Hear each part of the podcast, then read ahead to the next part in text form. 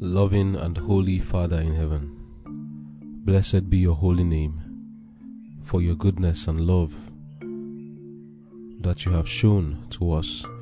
We thank you for giving us the privilege to be among the living today. We thank you, Lord, for protecting us through the night. We thank you for good health, for providing for us all the basic necessities of life, and for supplying our spiritual needs too. We are grateful for all these things, O Lord. We owe you a lot. We owe you our lives, and we ask, Lord, consecrate our lives to your service. Help us, Lord, to have power. Grant us of your Spirit that we may live for you.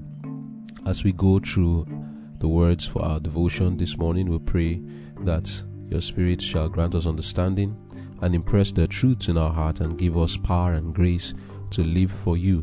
Put your words in our mouth that we may speak blessings, life, and health and peace to all who would listen. Glory be unto your name as you answer our prayers, O Lord. In Jesus' name I've prayed. Amen. Our High Calling, June 4. The Work of Heart Keeping.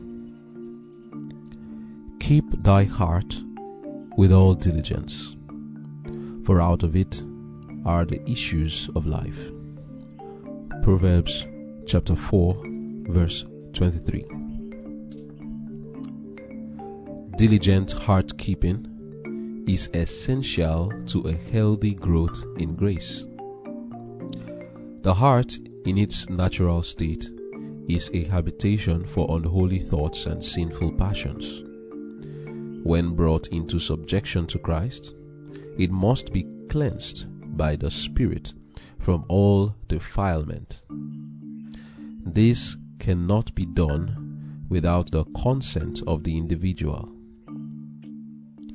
When the soul has been cleansed, it is the duty of the Christian to keep it undefiled. Many seem to think that the religion of Christ does not call for the abandonment of daily sins, the breaking loose from habits which have held the soul in bondage. They renounce some things condemned by the conscience, but they fail to represent Christ in the daily life. They do not bring Christ likeness into the home. They do not show a thoughtful care in their choice of words. Too often, fretful, impatient words are spoken. Words which stir the worst passions of the human heart. Such ones need the abiding presence of Christ in the soul. Only in His strength can they keep guard over the words and actions. In the work of heart keeping, we must be instant in prayer, unwearied in petitioning the throne of grace for assistance. Those who take the name of Christian should come to God in earnestness and humility, pleading for help. The Christian cannot always be in the position of prayer, but his thoughts and desires can always be upward. To keep your heart in heaven will give vigor to all your graces and put life into all your duties. To discipline the mind to dwell upon heavenly things will put life and earnestness into all our endeavors.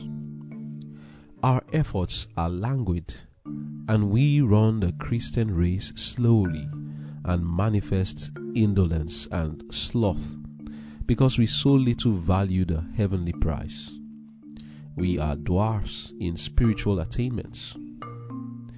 It is the privilege and duty of the Christian to be increasing in the knowledge of the Son of God unto a perfect man.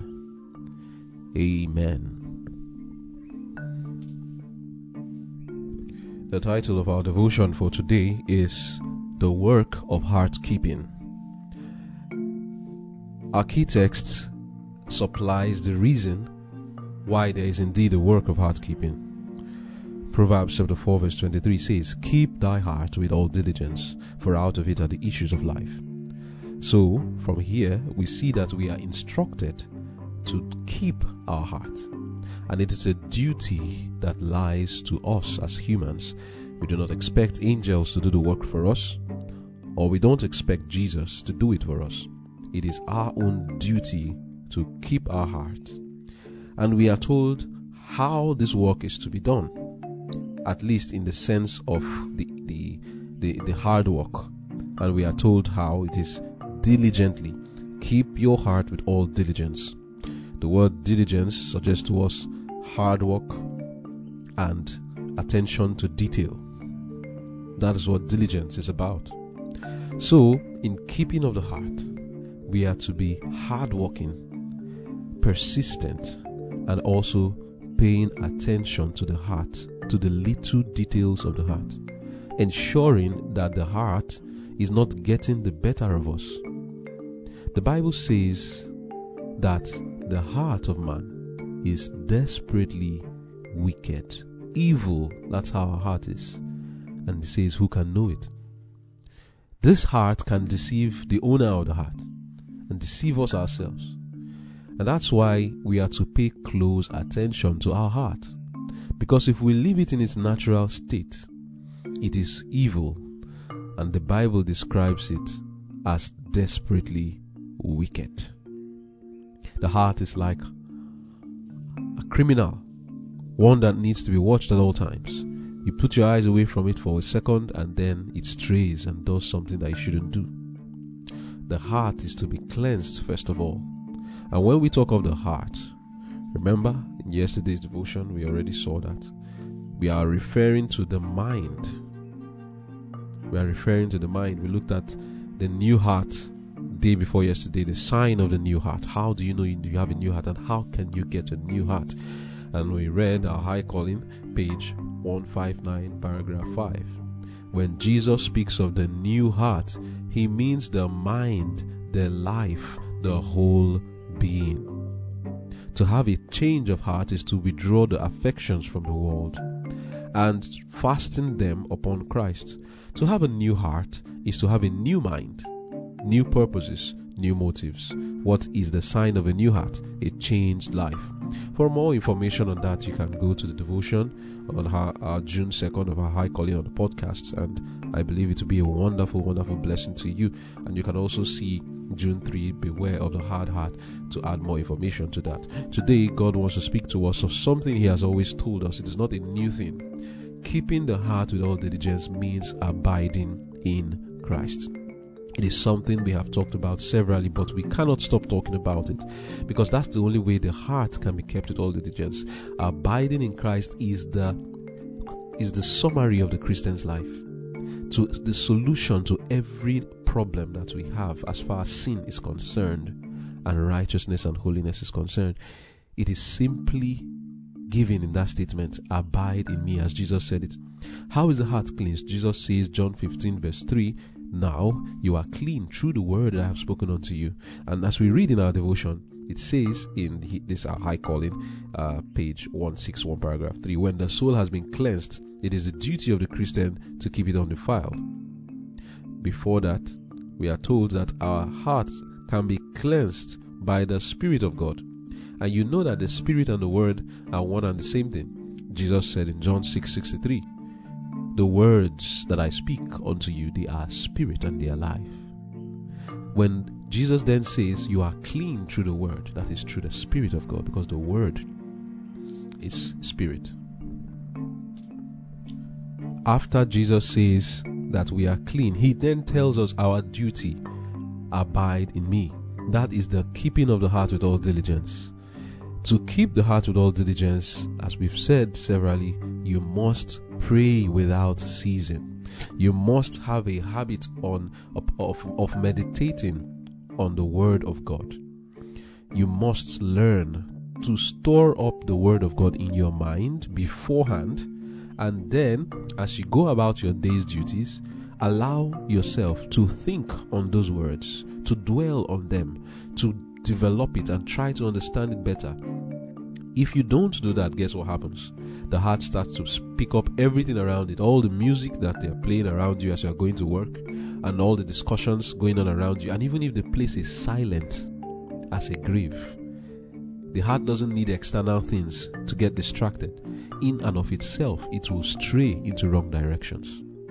That is why we always constantly have a work to keep our heart, to train the thoughts, to dwell upon heavenly things, to discipline the mind, to have a habit so that the, the, the heart will naturally find it easy to stray in the right direction. That's what the discipline is and training is. Train their thoughts to dwell upon heavenly things. If it has a habit of going into the low and sensual things, oh, you, you, like to dwell on ambition, thinking of how oh, by tomorrow I'll get this amount of money, and next tomorrow I'll get this amount, and then I'll build this house, and it just keeps going and building dreams and castles in the head. Or then goes on into the low and sensual, uh, thinking of uh, the movie you watched and the romantic things and developing on it, imagining romantic thoughts in the mind. The heart is strained, you need to bring it back. Or vengeance. The mind is angry with someone and you start thinking of how oh, I should have done this, I should have done that, and all the evil things you are thinking of are only evil continually. Thinking of the past and if I knew I would have done this or that, or even the future, because you're angry with someone and thinking of evil towards that person we must be careful. The mind needs to be disciplined to dwell on the Word of God. I'll tell you how that is done. Firstly, you cannot do this if you don't have a habit of studying the Word of God and allow the Word of God, the principles in the Word of God to be your guide. You must hate that which is evil and love that which is good. And when you hate evil, when the heart wants to stray, you say, No, no, I cannot dwell on this kind of thoughts. I don't like vengeance. I don't like sensual things. I don't like pride. So I'll bring my heart back to dwell on good things. You must love righteousness and learn to study the word of God so that after just like just like the ruminant animals you chew on the word of God then later on even when there is no word of God before you when you are going about your day's duties you can bring back what you have studied into your mind. As the ruminant animal brings back the cord it has chewed uh, the, the, the grass bring it back to his mouth to chew it again. We must learn to do this. If we have not studied beforehand when we go about our day's duties we will not be able to bring to our minds things subject matter to dwell upon that are innocent, godly, and elevating. So, praying without ceasing, meditating on the Word of God, and the study of the Word of God will help the heart to be kept with all diligence. And when we don't do this, what happens? It shows in our words, it shows in our actions as we read that our words become fretful, irritating, irritable. Also, we, we begin to insult people. You find yourself in your home when you see yourself being petty towards others, easily sensitive at people's words, or you also speaking words to people that are annoying, that causes quarrels in the home. The heart is not being kept with all diligence. That's why. It says that there are some of us as Christians who, when we come to Christ, we renounce some things but not all things. We don't remember that the word of God and the claims of God goes to our words and our thoughts. God has claims upon our words and has claims upon our thoughts, and He demands that even our thoughts and words must be in harmony with His law. When we speak words that are not edifying, when we speak words that insult or impatient, fretful words, our heart is not being kept. When we get angry and it shows in our words and our actions, the heart is not being kept. And what do we need? He says, such ones need the abiding presence of Christ in the soul. Only in His strength can they keep guard over the words and actions. Has there been times in your life where you are about to say something? I remember in my own life, recently, in fact, I realized that maybe I want to have a certain discussion and the Holy Spirit is there to tell me, no, don't bring up that discussion. It's not good. Sometimes we get into unnecessary gossip, discussing things we should not discuss about certain people there's this song that I have that says quick to listen, slow to speak. I play the song immediately. It comes to my mind whenever you want to say something that is wrong. That song comes to my mind. Quick to listen, slow to speak. And it makes me just stop myself on the track and I don't go on. It, the song is gotten from the book of James, chapter 3, that talks about the words, how we should be careful with our words. So, because this this passage is in my mind and the song, especially, uh, not even just the passage, the song, because it's in my mind. When I want to say things that are wrong or there's a suggestion in my mind to say certain things, that song just comes up and says, "Quick to listen, slow to speak." And I then I, I, I then say, "Oh, I, I enjoy the song. I play it for myself, and just guides me so that I don't say things that are wrong." That's the power of song to keep the heart with all diligence, it's good to plug your ears in this world that we are in, especially those who are in the cities. You need to plug your ears so that you are not always hearing what people are playing from their own homes or the shops close to you or the discussions even going on that are not good because this mind is already evil. When you we hear bad things, they come there, they dwell there, and it's difficult, made more difficult for us to keep our hearts with all diligence. You need to get an earpiece something to put in your ears so that you can always be playing even the word of God or scripture songs, spiritual songs that will keep your heart with all diligence so that the heart will have something to dwell upon. If you give it music, it's easy for the heart to dwell upon godly music because you are playing it there all the time. So that when you unplug your ears, you find out that naturally those songs will come to the mind. You can sleep and wake up, and in the morning, the first thing in your mind is a godly song. Why? Because previously, throughout the day, or even while you were sleeping, you left that song on so that the, the thing was entering the ear, even though you were sleeping. Somehow it was entering there, or throughout the day, that's what you are listening to, and then the heart has subject matter to dwell upon. Depending on what you have been doing recently, the heart will pick up from that and dwell upon that. So that's why it's a daily thing. The heart is not going to dwell upon what you did five years ago or 20 years ago. It may do that sometimes, but easily it dwells upon the things that we do now, the things we have done today, yesterday, the things that are recent. You see, it's just like a computer or even your phone. They usually show you recent pictures, it's not so recent places when you go to your file manager, they'll show you the things you've done recently, the pictures, the music, the videos that has been played recently or that has been looked upon recently. That's how the heart is. It can easily pick on recent things. So we have the advantage. Today, what are you going to do? You can build, you can allow your heart to be kept with all diligence by today playing the godly music it's you see the kingdom of God suffered violence and violence take it by force. When by violence takes by force, it means that we have to make great efforts against what is happening around us to keep our hearts with all diligence. If you leave yourself, you are in the world. The world is the world. They will always crowd upon us with evil. You need to do something to push back on the world. Push it back. And tools have been given to you. You have your phone Instead of going to places that are not good, why don't you play the godly music or play some sermons in your head? But I tell you, if you ha- you want your heart to be kept with all diligence, I, music is very powerful.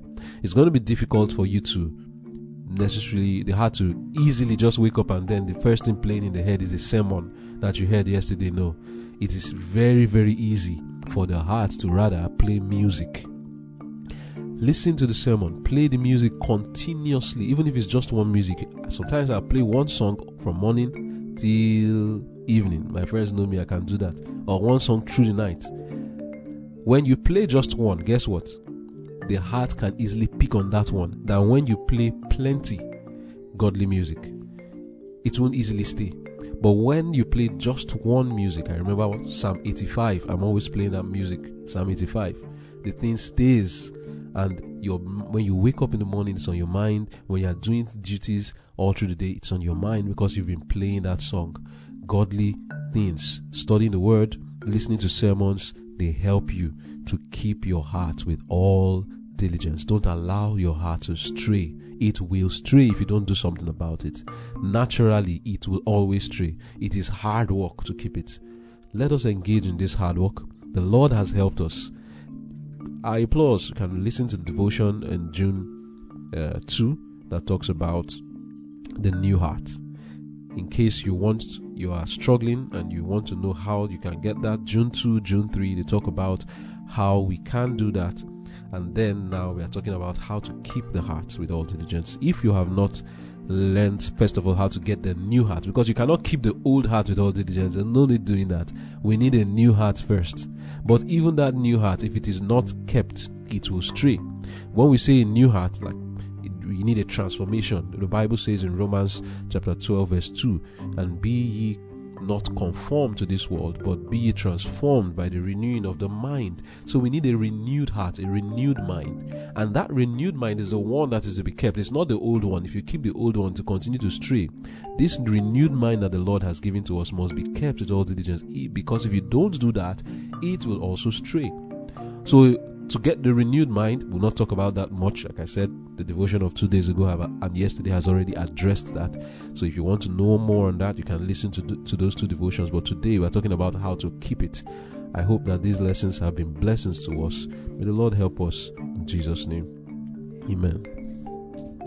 The reading says that many seem to think that the religion of Christ does not call for the abandonment of daily sins the breaking loose from habits which have held the soul in bondage.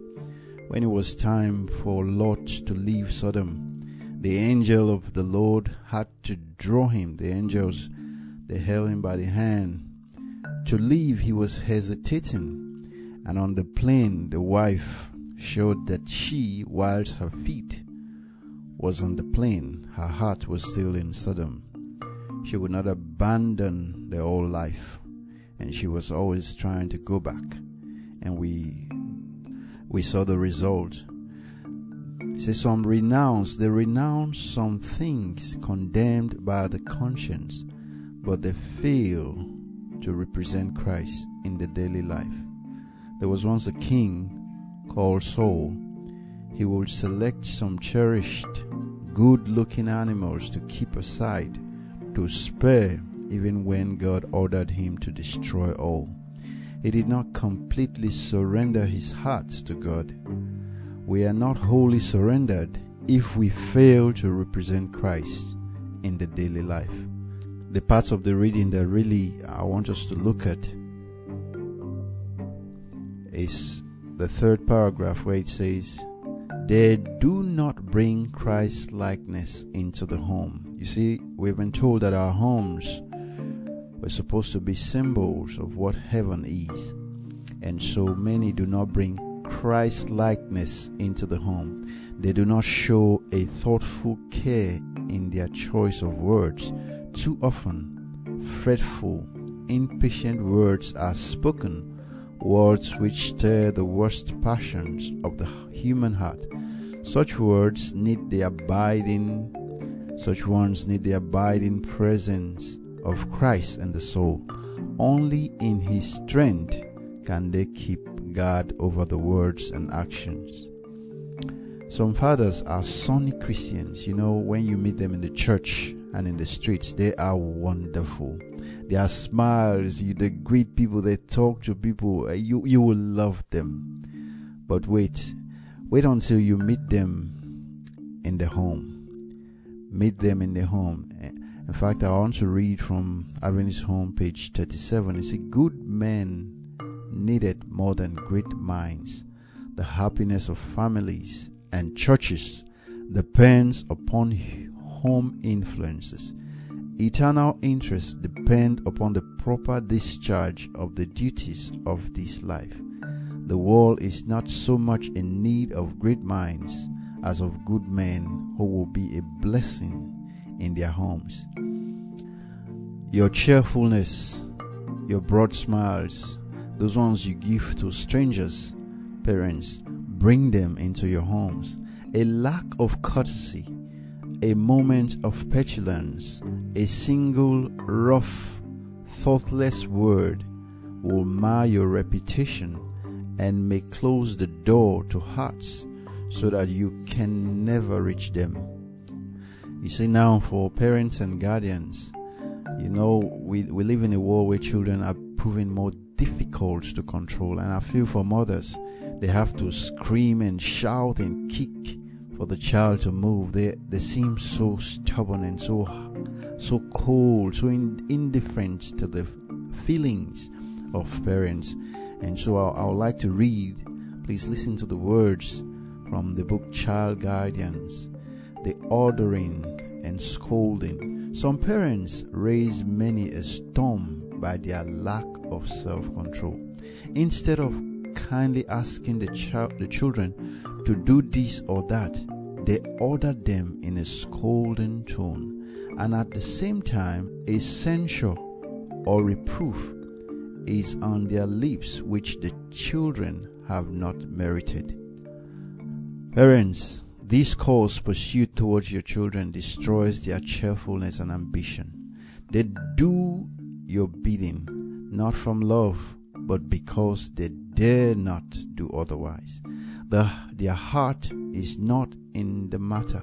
It is a drudgery instead of a pleasure, and this often leads them to forget to follow out your directions, which increase your irritation and makes it still worse for the children. The fault finding is repeated, their bad conduct arrayed before them in glowing colors until discouragement comes over them and they are not particular whether they please or not.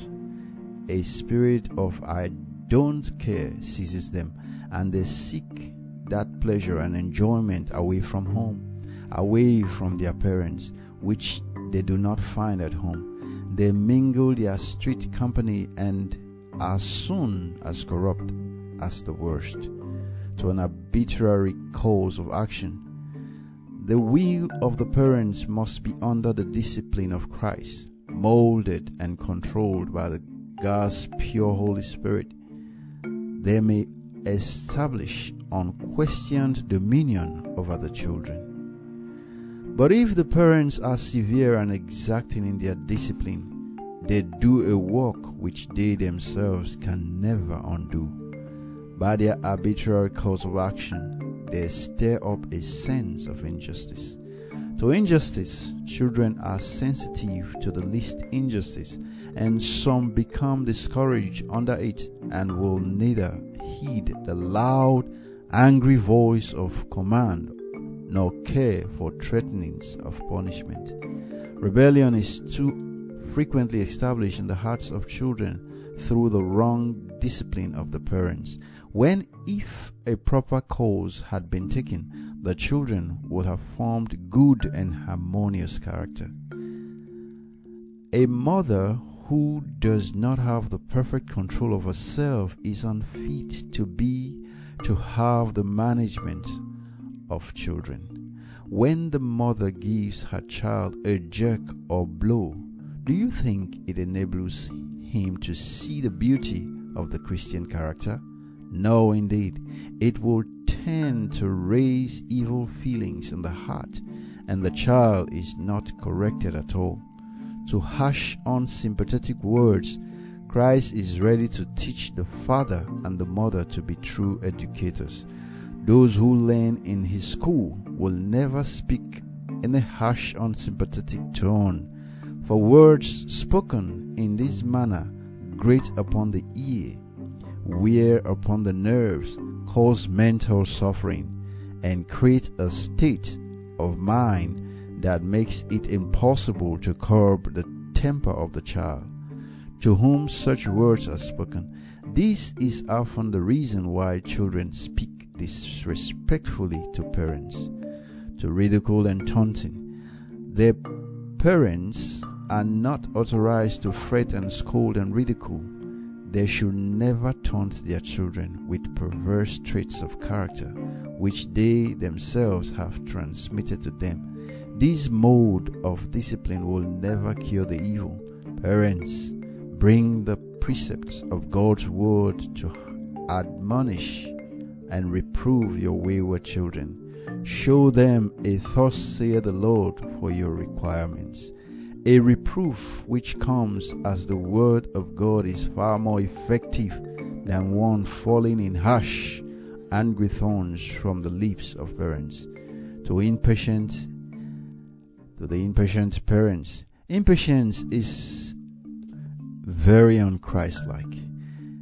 Impatience in the parents excites impatience in the children. Passions manifested by the parents creates passions in the children and stirs up the evils of their nature. Every time they lose self control and speak and act impatiently, they sin against God. Proverbs chapter 15, verse 1 A soft answer turneth away wrath, but grievous words stir up anger. If impatient words are spoken to you, never reply in the same spirit. Remember the text that a soft answer turneth away wrath. And there is a wonderful power in silence. Words spoken in reply to one who is angry sometimes serve only to exasperate, but anger met with silence is a tender, forbearing spirit, quickly dies away. Desire of Ages 336, it says, The masterful passions of the heart no human power can control. We are as helpless here as were the disciples to quiet the raging storms. But he who spoke peace to the billows of Galilee has spoken the word of peace for every soul. However fierce the tempest, those who turn to Jesus with the cry, Lord, save us, will find deliverance. His grace that reconciles the soul to God quiets the strife of human passion, and in his love the heart is at rest. He maketh the storm a calm, so that the waves thereof are still. Then are they glad because they are they be quiet. So he bringeth them unto their desired heaven. Psalms 107, verse 29. So, friends, you see that before we, in the family, before we will have unity, we must first learn of Christ. We must come to Him, come to the center where Jesus is. Everybody must be copying this pattern. Said Jesus, I'm reading now from Desire of Ages again, page 353. I send you forth as sheep in the midst of wolves. Be ye therefore wise as serpents and harmless as doves. Christ himself did not suppress one word of truth, but he spoke it always in love. He exercised the greatest tact and thoughtful and kind attention in his intercourse with the people. He was never rude, never needlessly spoke a severe word, never gave needless pain to a sensitive soul. He did not censure human weakness. He fearlessly denounced hypocrisy, unbelief, and iniquity, but tears were in his voice as he uttered his cutting rebukes. He wept over Jerusalem, the city he loved, that refused to receive him, the way, the truth, and the life. They rejected him, the Savior, but he regarded them with pitying tenderness and sorrow so deep that it broke his heart. Every soul was precious in his eyes. While he always bore himself with divine dignity, he bowed with tenderest regard to every member of the family of God. In all men, he saw fallen souls whom it was his mission to save. The servants of Christ are not to act out the dictates of the natural heart. So you see, the servants of Christ are not to act out the dictates of the natural heart. They need to have a close communion with God, lest under provocation self rise up and they pour forth a torrent of words that are unbefitting, that are not as dew of the still showers that refresh the withering plants. This is what Satan wants them to do, for these are his methods. It is the dragon that is wrath. It is the spirit of Satan that is revealed in anger and accusing. But God's servants are to be representatives of Him. He desires them to deal only in the currency of heaven, the truth that bears His own image and superscription. The power by which they are to overcome evil is the power of Christ. The glory of Christ is their strength. They are to fix their eyes upon the, His loveliness. Then they can present the gospel with divine tact and gentleness. And the spirit that is kept gentle under provocation will speak more effectively in favor of the truth than will any argument, however forcible. So let parents go to Christ. Father, mother, children, all go to Christ. Give him your hearts and learn of him. It is my prayer that with his words in our lips, we will turn the hearts of our children to him also. Amen. Let us pray. Our Father and our God, we thank you. We thank you for the gift of life. We thank you for another opportunity to make things right with you. We thank you for your word even today that you demand our heart. It is the first thing you want. If we make changes from the outside, it might never reach the heart, but you walk from the inside out. You've told us to guard our heart, for out of it flows the issues of life. Help us to guard it diligently. May we, O Lord, surrender to your words that you fill us. Fill us with thy words even today. This is our prayer to Christ our Lord. Amen.